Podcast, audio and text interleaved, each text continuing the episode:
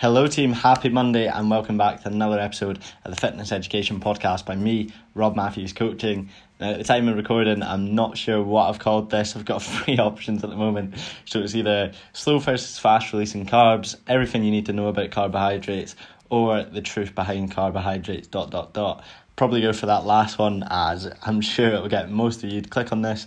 So if you have clicked on it, you are listening, make sure to share it to your story. Tell me where you're listening from, whether you're out on your walk or whether you're sat with a notepad and pen at your desk ready to take notes. Let me know and yeah, share it to your story. So let's get into it. So there's a few reasons for this podcast. One is as per majority of these podcasts, it's to dispel some bullshit fitness myths, and another is on upon request from one of the goats of the clientele, big man Kier himself, so I know he'll be listening, so shout out to you, sir, is he asked me on the phone the other day the question on impact or relationship of fast versus slow releasing carbohydrates on your body in terms of when you should prioritize a set one and then the impact on each on how you feel. So that was a lot.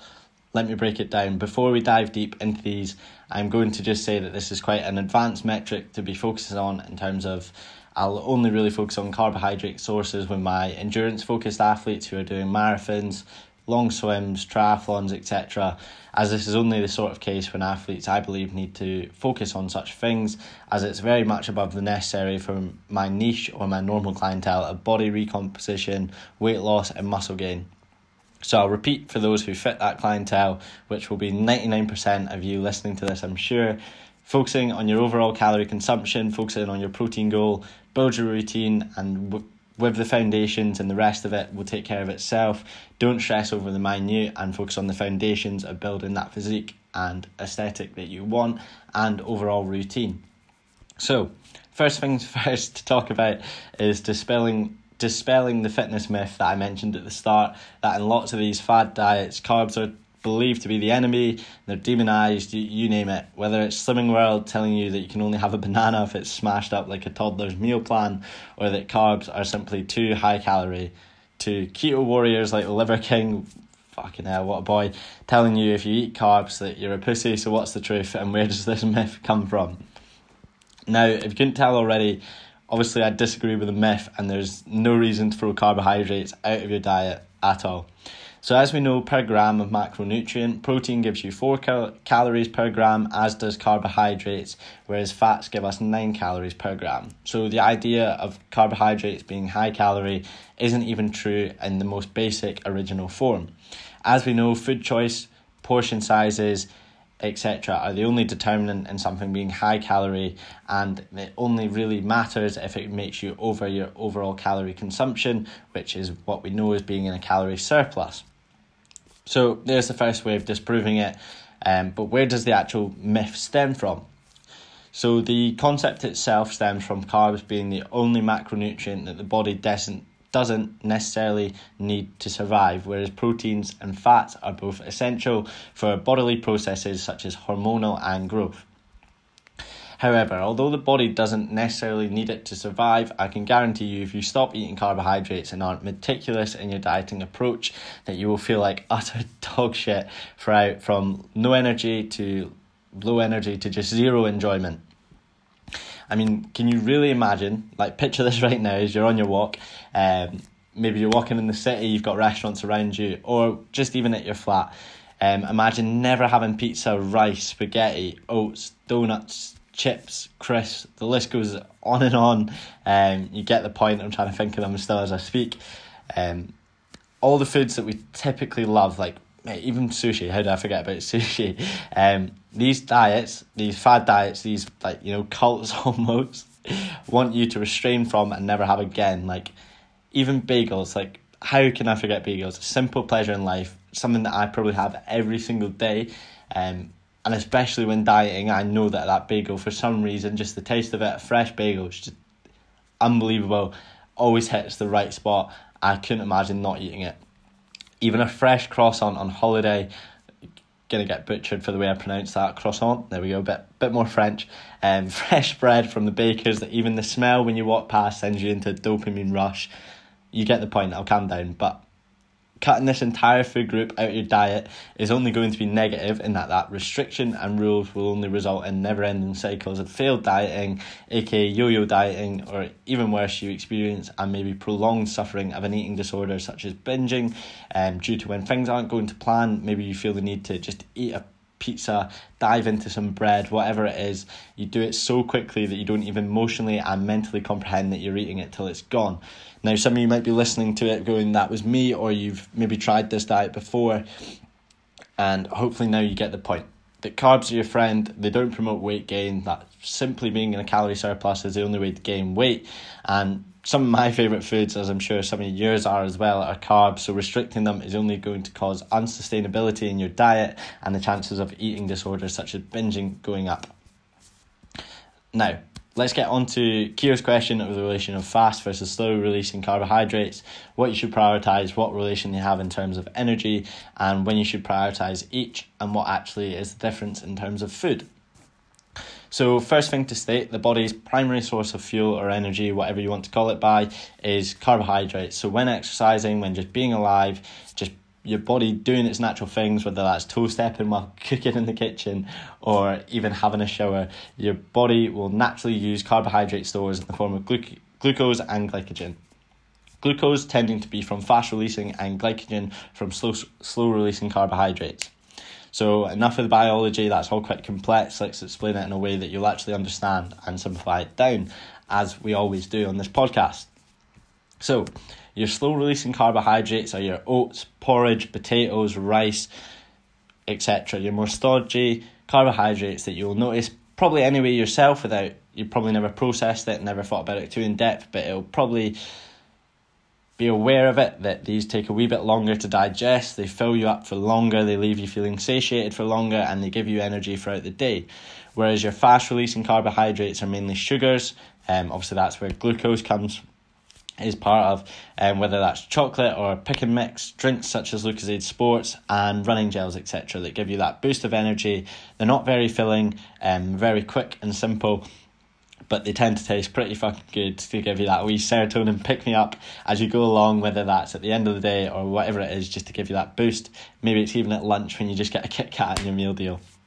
So, as you may expect from that description, it's pretty obvious when and where they should be used, even in terms of meal timings as if you're just having a Kit Kat for breakfast, I think we have some more deeper rooted issues than we may need to work on here, okay? Um, like we said at the very start, focus on your foundations, focus on your protein, focus on your overall calorie consumption, then we can start looking at your, you know, macronutrient split in terms of fat and carbs.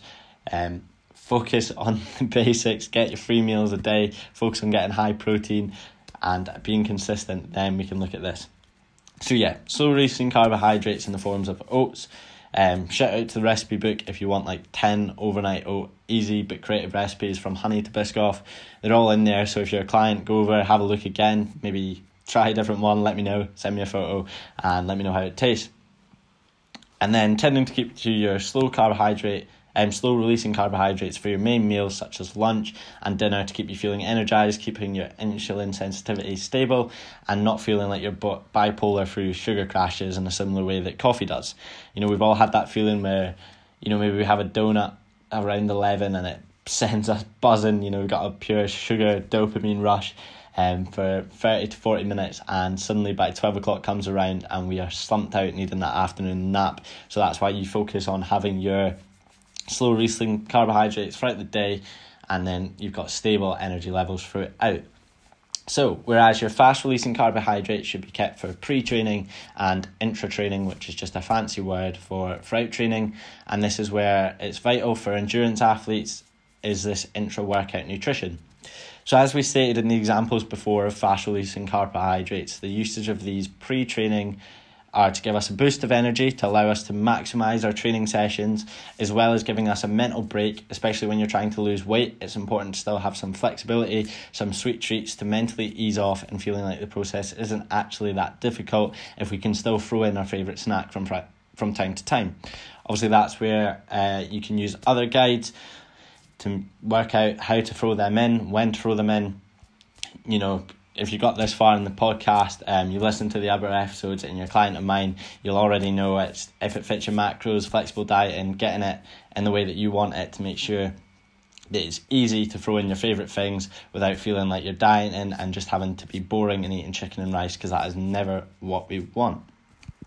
So, as for endurance athletes, this is something that I won't quite give away the secret to exactly on this podcast, as it is very much specific and tailored to the individual in terms of body weight, experience in such sport, heat on the day of the event or training session, water intake, and so much more. But just know if you are listening to this and are an endurance athlete, I see it all the time with first timers and even some who've done a few events who have clearly never had a coach. If you aren't focusing on your nutrition within training sessions and race days, you're probably only operating at 40% of your potential. So if you want to take that next step, you know who to reach out to and inquire. The form will forever be in the Instagram bio. Um, but I will quickly say on that you only need to worry on your nutrition if you're doing any sort of endurance um, in training over 60 minutes. So anything over an hour, that's when you need to start looking at it. If you are just doing, say, a sprint session that is only going to be 30 to 40 minutes long in terms of the overall session, uh, you don't need to worry about it. Your pre nutrition meal, whether that was lunch or you had a specific thing, should be fine for your carb intake in that process. So let's summarise what we've sort of spoke about today. I know I've already gone over the 10 minutes, um, so I'll try and keep it under 15 to keep it short and sharp so that you can take as much as, way, as much away from this talk um, in a short amount of time. So, first things first, carbs aren't bad. Anyone who tells you otherwise is just an absolute idiot. Um, some of your favourite foods will be carbohydrates, so please don't throw them out of your diet learn how to maximize them uh, and have as much of them in your diet as possible while focusing on your calories and protein goal. And then from there, slow releasing carbohydrates, your oats, your porridge, your potatoes, rice, etc. You get the job, as we mentioned more earlier. Focus on having them in your main meals, so your breakfast, lunch, and dinner, and your fast releasing carbohydrates, focusing them around your training times, whether that be before training or throughout training itself.